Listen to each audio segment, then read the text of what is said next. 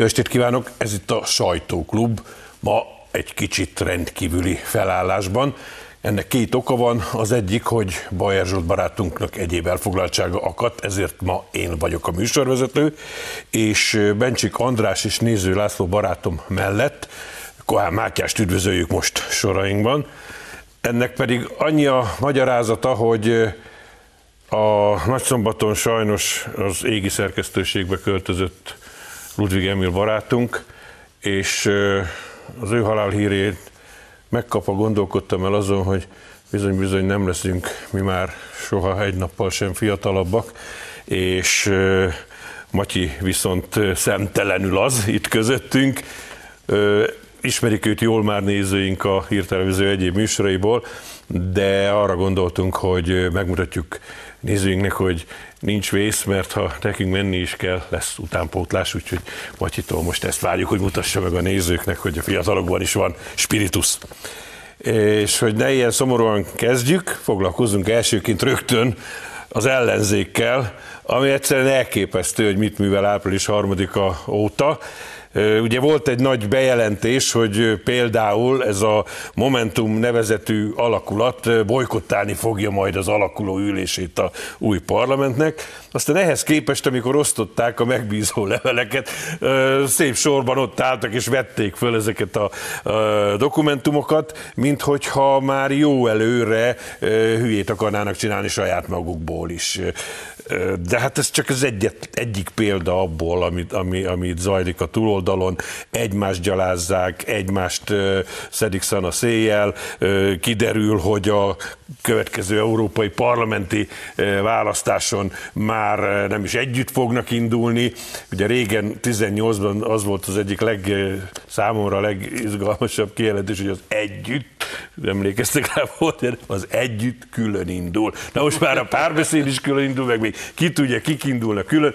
De a dolog lényeg az az, hogy úgy általában kérdezem tőletek, te mit szóltok ehhez, mert ez már szerintem a mi várakozásainkon is túlmutat, ami ott az ellenzéki oldalon zajlik, András. Nekem nagyon tetszett Ungár Péter maliciózus megjegyzése, hogy tíz éves születésnapján a párbeszéd úgy döntött, hogy életében először egyedül elindul. Tegyem hozzá, hogy bármint hogy az Európa parlamenti választáson Hát körülbelül az esélye lesz, mint az országgyűlési választáson lett volna, ha elindult volna, valahol a nulla és a mínusz egy százalék közé teszem e percben a, a sanszát. Tegyem hozzá, az LMP se lenne sokkal sikeresebb, hogyha egyedül indulna. Különös dolog ezt most már két második ciklusban látni, hogy nem létező pártok, nem létező politikai támogatással ez ilyen lát, látszat virtuális pártok vidáman kavicolnak a parlamentben. Ugye most a Momentum, amelyik majdnem lett valami, aztán teljesen szétolvatta a népszerűsége. Most a Momentum kap ajándékba egy mandátumot, hogy frakciót alapíthasson. Orbán Viktor egykori mondását némiképpen átírva egyszer ugye azt mondta, hogy összenő, ami összetartozik, most azt látjuk, hogy szétesik, ami nem tartozik össze a színvonal kérdéséhez kapcsolódna a válaszom, és hogyha a színvonalról beszélünk, akkor nem tudok nem megemlékezni arról, hogy kinek a székében ülök. Én most Lovas István székében ülök, Isten nyugasztalja. És nem tudok másra gondolni ilyenkor, hogy, hogy, hogy, hogy van egy ember, aki a mi szakmánkban a színvonalat képviselte, és, és, és abban a pártban, azon az oldalon meg ők képviselik a színvonalat. Tehát a párbeszédnek most, ha minden igaz, Tordai Bence lesz az elnöke, akinek, akinek soha egy szakpolitikai megnyilvánulása nem volt, soha nem hallottunk a cöfögésen tőle sem, kívül tőle semmiféle egyéb megnyilvánulást, és, és az a helyzet, hogy tehát a politikus hiány olyan mértéket öltött azon az oldalon, hogy, hogy, hogy Tordai Bencék vezetők, hogy vezetők lesznek a Tordai Bencék. Tehát és hogy, tehát, hogy a DK pótolja ki az LMP-t, hogy külön a párbeszéd, tehát ha én most kormány lennék, én ebben a két hónapban csinálnék meg minden nehéz döntést és, és minden jelentős szerkezeti átalakítást, mert ebben a két hónapban nem lesz ellenzék. Tehát most az az állapot, ami jelenleg őket jellemzi, ez mindent megenged ennek a kormánynak, szerintem ideje élni vele. Mhm. Laci?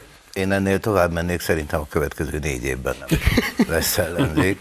Uh, és hát innen nézve utólag azért Viszonylag kevesebb sportértéke van a Fidesz győzelmének, ha látjuk ezt a társaságot, Igazából az jelenti mégis a sportértékét ennek, hogy a Fidesz ugye nem csak ezeket győzte le, hanem ezek mögött egy rendkívül komoly nyugati média hátszél, akár titkosszolgálati, akár kormányzati hátszél is volt, és így már azért mégiscsak komolyabban vehető ez a győzelem.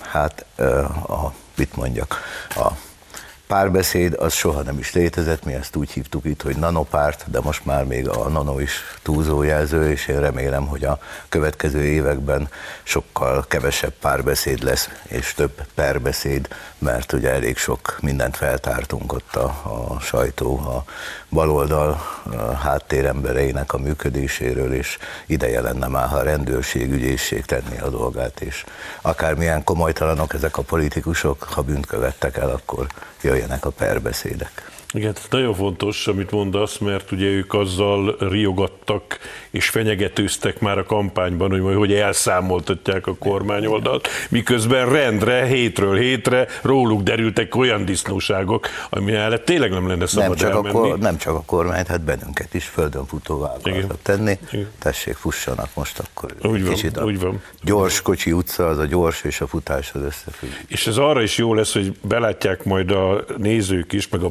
választópolgárok, hogy nem a kormány tud elszámoltatni. Tehát ezek köztörvényes bűncselekmények, amiket róluk kiterítettünk. Itt valóban a hatóságoknak van dolga, reméljük majd teszik is. Nézőinknek van egy köre, akik már unják, hogy mindig velük foglalkozunk, de azért még egy, egy kör erejéig maradjunk itt náluk egy kicsit, mert hogy nem csak a köztörvényes bűncselekmények, hanem a, a politikai tehetségtelenség és, és nívótlanság és elképzelés nélküliség megnyilvánulása is egészen extrém méreteket öltöttek náluk a kampányban, egészen odáig, hogy eltervezték, hogy majd ők 50%-os többséggel a feltételezve, hogy ők nyernek, de nem kétharmaddal, csak 50 százalék, majd ők akkor kidobják az alaptörvényt, cafatokra szaggatják, és majd ők alkotmányoznak, stb. stb. És most is, most is azt látjuk, hogy, hogy tulajdonképpen a parlamenti politizálás normál eszközeivel nem tudván élni, meg, megint valami őrültségen gondolkodik ez az egész bagázs, ebből fakad az, hogy nem veszik át a mandátumot, átveszik, bemennek, nem mennek be, frakciót alakítanak, kölcsönadogatják egymásnak. Egy, tehát hogyan látjátok, hogy, hogy amit sokszor mondtunk, bebizonyosodik-e végre a választópolgárok előtt is, hogy ezek minden csak nem demokraták. Ez a bagázs, semmi köze nincsenek a bagázsnak a demokráciához. Amit most művelnek, számomra ez bizonyítja most. Hát a választóknak szerencsére egy igen nagy része átlátott a szitán, és ezek a Fidesznek ismét kétharmados felhatalmazást adtak a Fidesz-KDNP-nek. Másfelől meg valóban azt látjuk, hogy ezeknek semmilyen tartások, semmilyen nincs gerincük, nincsenek elképzeléseik, amit mondanak, azt nem gondolják komolyan. Ugye bedobták ezt a gondolatot, hogy majd ők nem veszik át a mandátumot, nem vesznek részt az alakulásen, nem tesznek esküt, de ugyanakkor tudjuk, hogy az a, az esküt, a képviselői eskütétel és annak az aláírása az kvázi az a munkaszerződés. Tehát akkor kap fizetést, ami nem cseké, ha ezt az aktust végrehajtja. Tehát egészen biztosak lehetünk, hogy azért a pénzt ők szeretik, azt nagyon is szeretik, azt pontosan Csak tudjuk. mindig kifogynak a máséból. Igen, tehát biztos, hogy alá leteszik az esküt, és el se veszik komolyan.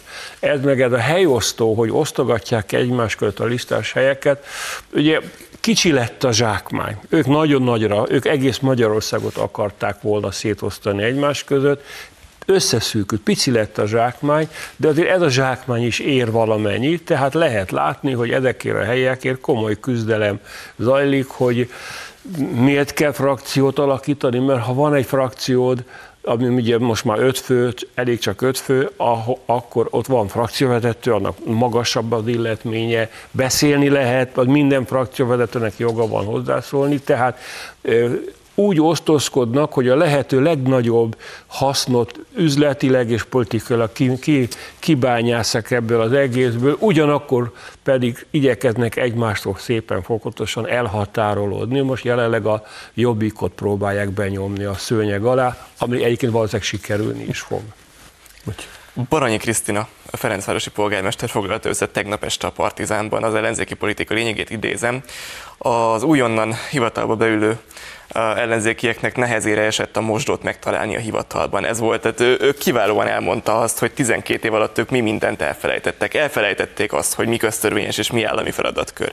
Elfelejtették az, hogy hogyan kell alkotmányozni. Elfelejtették a parlamenti eljárásrendet. Elfelejtették a szakpolitikát. Hát én engem a jeges rémület vert ki április harmadikán, még, még, még ugye a nap közepe felé, amikor nem voltak eredményeink, hogy ezek az emberek kimennek, és, és, és előadnak valamit az Európai Parlamentben, az Európai Bizottságban. Előadnak valamit nemzetközi szerződések kapcsán. Tehát olyan politikai munka, elvégzésére jelentkeznek, aminek az alapjaira képtelenek, aminek az alapjait nem ismerik és elfelejtették. A, tényleg a jegességület vert ki tőle, mert az a helyzet, hogy, hogy az, aki önkormányzatot vezetni rendesen nem tud, aki a parlamentben az alkotmányozás meg ilyen viszonylag egyszerű dolgok értelmezésére nem képes, az, az, az pillanatok alatt el tudja veszejteni a hazát.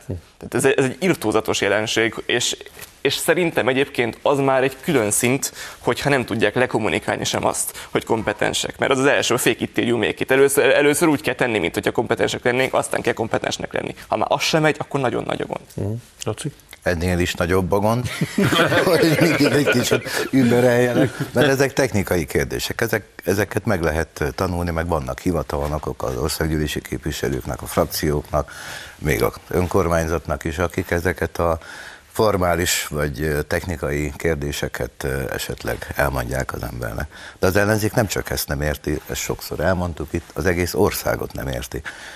Nem az a baj, hogy nem tudják, hogy hogyan kell alkotmányozni, hanem az a baj, hogy nem tudják, hogy mit akarnak a magyar emberek. És a magyar emberek láthatólag azért a, a, magyar emberek demokrácia felfogása sokkal mélyebb és műveltebb, mint az ellenzéki politikusoké. A április harmadikai szavazás ezt jól bebizonyította. Hát emlékszünk, mindannyian tudjuk, hogy a pápáról fogunk még beszélni, de a, a pápa mondta talán, amikor itt járt legutóbb utána, hogy hát ő, őt, őt valójában megvezették Igen.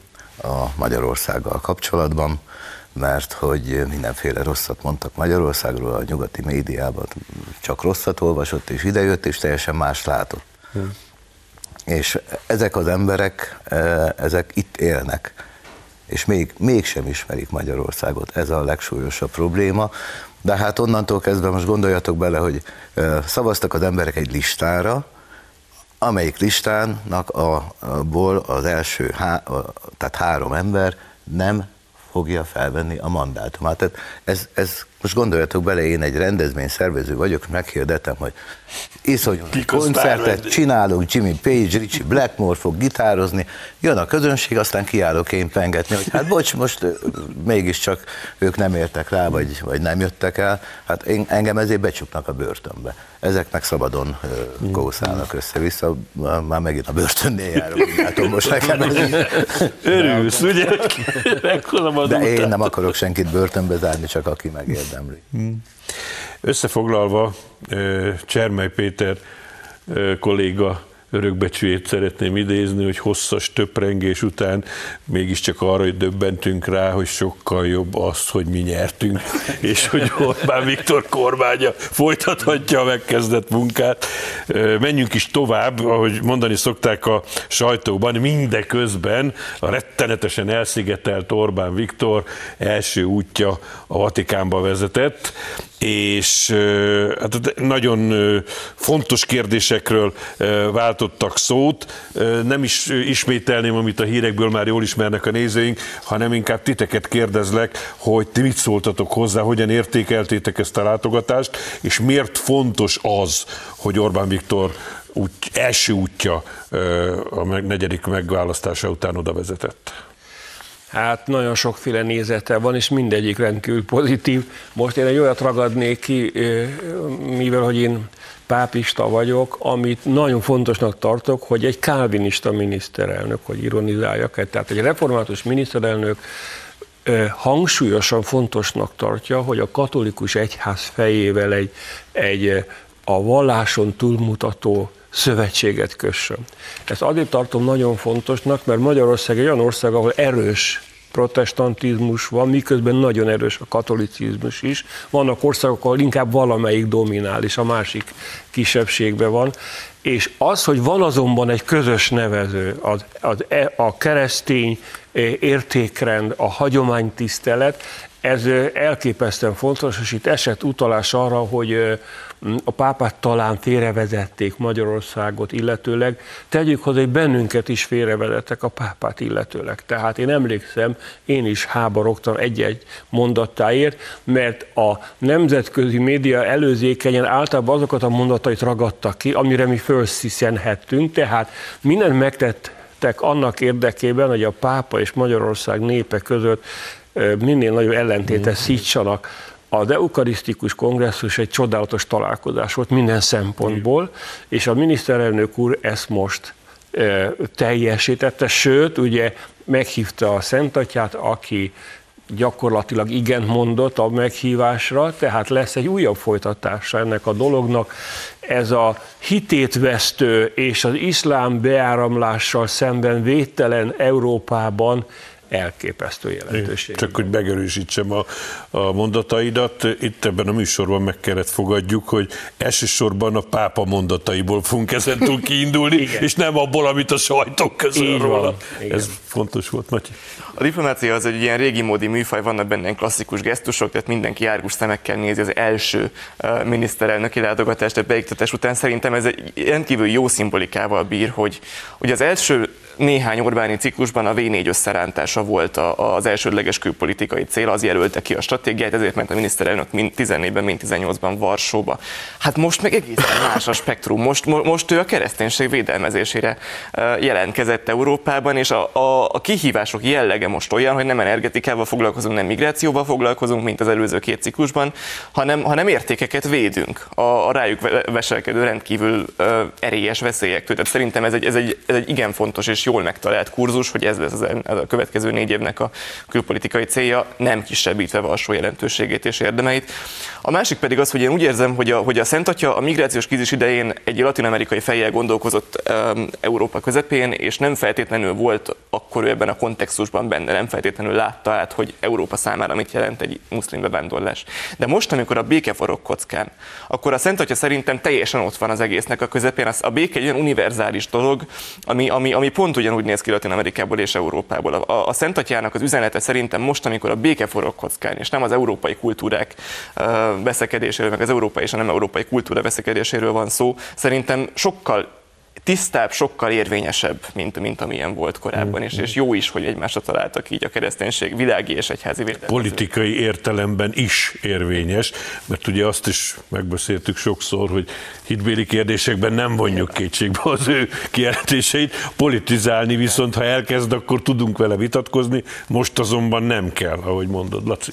Én is a békét emelném ki elsősorban, hisz háború van, és ennek, hogy a magyar miniszterelnök a pápához ment először, szimbolikus jelentőséget ad a háború, hogy mind a ketten, a pápa is és Orbán Viktor is, és nyilván az egész világ, tegyük idézőjelbe, békét akar, és hát az egyháznak mi más lenne a legfontosabb szerepe, mint a béketeremtés, de a, ezen az általános emberi értéken túl azért vannak sokkal konkrétabb közös nevezői is a, a Orbán Viktornak és a pápának, attól függetlenül, hogy az egyik református, a másik katolikus, mert egy az Isten egyébként meg. Ugye kiemelte a pápa a, az ukrán migránsokkal szemben tanúsított kiváló eljárását Magyarországnak, megdicsérte Magyarországot, Isten áldását kérte erre a, a, a dologra, és azt se felejtsük el, hogy a pápa és a magyar kormány ugyanazon a véleményen van az úgynevezett gender ideológia tekintetében is, hogy az apa férfi, az anya nő, a gyerekeket hagyják békén. És már csak egy záró mondat, hogy mindenre a magyarországi ellenzék heves ö, vallásgyalázásba fogott. Erősítvén azt, amit mondtál, hogy abszolút nem értik sem a magyar népet, sem annak akaratát. Kedves nézőink, most pár pillanatra elmegyünk szünetre, de önök nem menjenek sehova, mert hamarosan folytatjuk a sajtóklubot.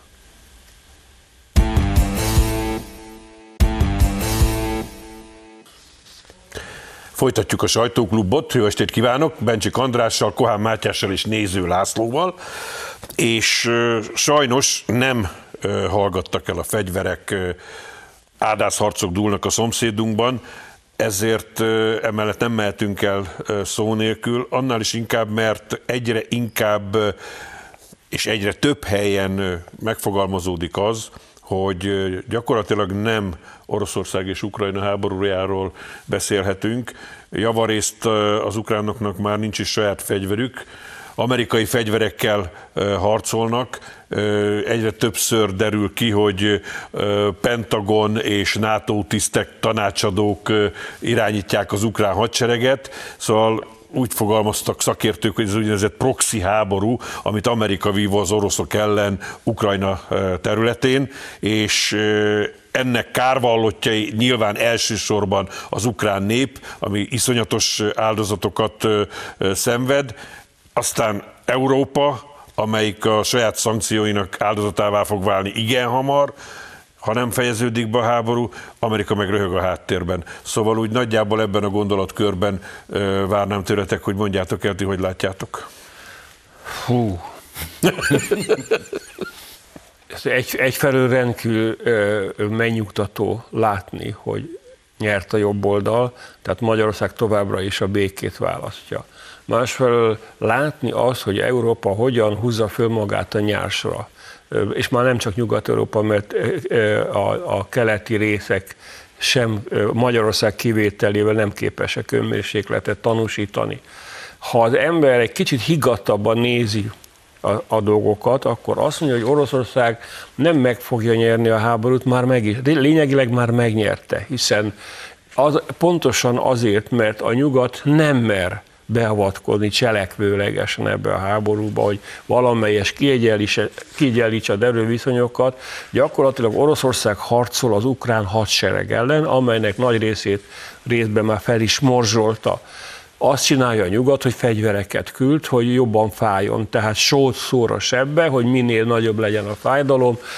Az utolsó ukrán katonáig fog harcolni Amerika az oroszokkal, de nem mer nyílsisakkal kiindulni, ezért ezekkel a szankciókkal próbálja még tovább rontani a helyzetet egyszer már mondtam, megismétlem, nem számomra már nem az az érdekes, hogy kinek van igaza, mert senkinek nincs itt igaza, hanem az, amit minnyáján látunk, hogy a, az egypólusú világ, ahol csak egyféle igazság van, az pedig az, amit Amerika közvetítés hirdet, ha kell fegyverrel, ez a világ ragyadozik most. És inkább azt mondanám, hogy amennyiben, amire van esélye, ha bírja, Oroszország megnyeri ezt a háborút, akkor az egypólusú világrend véget ér. Egyről most elég sokan beszélnek és egy többpólusú világrend jön létre, és azért kell imádkoznunk, hogy ez amennyire lehet viszonylag békésen történje meg ez az átalakulás, hogy még utoljára eddig nehogy valaki oda kapjon a, fej, a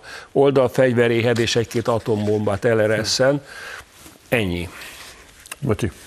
Én nekem hány ingerem van ettől a háborútól, és ennek az oka az, hogy a háború az, az, a, az a politika bukása. Az akkor történik, akkor törik ki, amikor bevon a politika olyan embereket, akiket abszolút nem érdekel az a kérdés, hogy az államalakulatókat hogy hívják meg, hogy milyen befolyás, meg micsoda van, bevonnak ilyen embereket a, a, a saját politikai meccseikbe. És, és ami nekem igazán fáj ebben a háborúban, az az, hogy Oroszország valójában nem azokat az embereket öli meg Ukrajna sem, akikkel problémája van.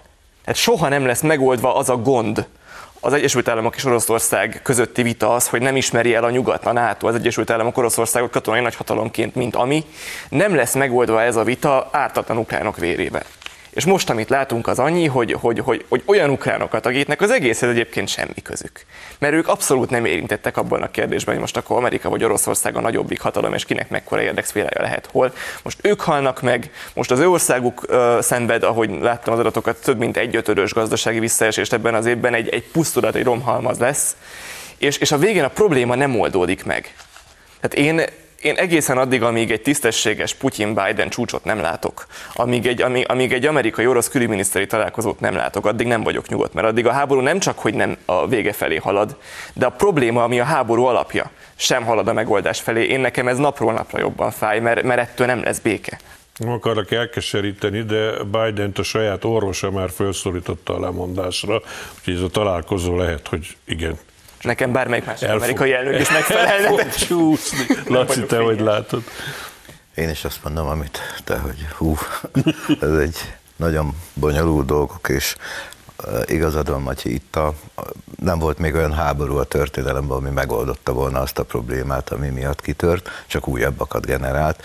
Ez is véget fog érni valamikor, lesz valamiféle békekötés, ha igaz, május 9-én, majd véget ér, ahogy mondják, de nyilván ez, ez csak egy ilyen vágyálom és fog történni valami, ami engem legjobban aggaszt, hogy fogalmunk sincs, hogy mi fog történni a világban a következő egy-két évben, milyen, milyen károkat, sebeket, sérüléseket okoz nem csak az egyes embereknek, akiket nyilván sajnálunk, mert meghalnak, hanem az egész világnak ez a háború és hát nyilván ez egy proxy háború, hát a, a, a, olyan a háború, hogy nyugati fegyverekkel vívják, a ukrán katonák valójában csak kezelői ezeknek a, a fegyvereknek, ha egyáltalán tudják az amerikaiak, a maga a CNN ismerte, vagy CNN ismerte be több újságíró, hogy fogalmuk sincs az amerikaiaknak, hogy az általuk küldött fegyverek és hova, melyik hadsereg, milyen, milyen maffia vagy egyéb csoportok kezébe kerülnek. És hát én most már azt sem látom, hogy Amerikának ez annyira jó lenne, mert a, ha kitör majd a béke, itt Amerikának a szerepe is megkérdőjeleződik a világban. Arról nem beszélve, hogy az amerikai politikában az amerikai elnök népszerűsége hol van, mennyire értenek egyet az amerikaiak a, háború kezelésével, vagy mennyire nem többnyire nem. Milyen gazdasági károkat okoz magának Amerikának is a háború. Amerikában 8,5-9 százalékos az infláció. Olyan, olyan magasan vannak az üzemanyagárak, amely Amerikában hát elképzelhetetlenek voltak. És a, az amerikai emberek sem annyira hülyék, mint amennyire mi sokszor tartjuk őket. Elegük van Joe Bidenből, hát arról nem beszélve, hogy Joe Biden ugye a, a tévelyek ott nem csak a saját fejében, meg a szobáiban, és hát egyre inkább, na de ha nem Joe Biden, akkor jön utána a Harris, az jobb. Hát az mondjuk lehet, hogy nem téved el a, a saját szobájában, de fogalma sincs a világpolitikáról. És hát a Kína, India, hú, hát nagyon bonyolult dolgok ezek, és mondom, nekem a leg, legborzasztóbb az, hogy én magam, és nem, nem, nem látok olyan elemzőt, olyan politikust, aki látná, hogy mi, mi fog történni a világban egy-két éven belül. Mindabból, amit elmondtatok, nekem egy részlet fontossá vált, és azt nézzük meg közelebbről. Itt van például az energetika kérdése. Ugye független egyen Európa az orosz energiahordozóktól, különösen a gáztól. A fölröppennek különböző ötletek, hogy mivel lehet kiváltani. Norvégiából, Amerikából, cseppfolyós gázzal, ezzel, azzal, amazzal, de hát minden szakértő elmondja, hogy ezeket mind összeadjuk, akkor sem fogja kiadni azt a mennyiséget, amit Oroszországnál le kellene mondani. És akkor jön a, jön a következő nagyszerű ötlet az inkompetens hülye gyerekektől, akik politikusnak tartják magukat, hát tekerd le a fűtést. És emlékezzünk vissza, még háború sem volt, már kis cserébe tették a gyertyát a német nyugdíjasoknak, hogy fölkészítsék őket az energiahiányra. Tehát tényleg, mintha komplet idióták és elmebetegek irányítanák a nagy, a világ nagy vezető hatalmait, akik számára teljesen mindegy, hogy mi lesz az emberekkel, mi lesz a rájuk bízott társadalmakkal, csak ők jó kiszórakozzák magukat, és a, a legbornírtabb ötleteiket el tudják sütni. Energetika. András, te hogy látod? Úgy látom, hogy elég csak a, a, a Wikipédián beütni, hogy Ukrajna ásványkincsei, és kiderül, hogy Ukrajna egy kia, nagy rész túlnyomó rész kiaknázatlan olyan gázkészlettel rendelkezik, ami vagy ugyanakkora, vagy nagyobb, mint a norvég legendás nagy a tengeren talált gázkészlet, ami tokkal vonóval akár el is tudná látni Európát, hogyha felszerelnék megfelelő eszközökkel, ki, ki tudják aknázni. Vagyis attól tartok, hogy egész Európát átverték az amerikaiak. Ugyanis a cseppfolyós gáz az egy rossz vicc. Az, hogy hátizsákba hozzák palackba a gáz, ez egy rossz tréfa. Ez épeszű ember nem veszi be. Nagyon hülyének kell lenni, aki elhiszi, hogy azzal Európa tud működni. 500 milliós, 500 millió ember gazdasága tud ezzel, nem tud működni. Azonban ha el tudták volna foglalni, de nem sikerült, mert az oroszok pont egyébként az Kelet-Ukrajnában, ott, ahol a legkeményebb most a harc, ahol az oroszok már átvették az uralmat, ott van a gázmező.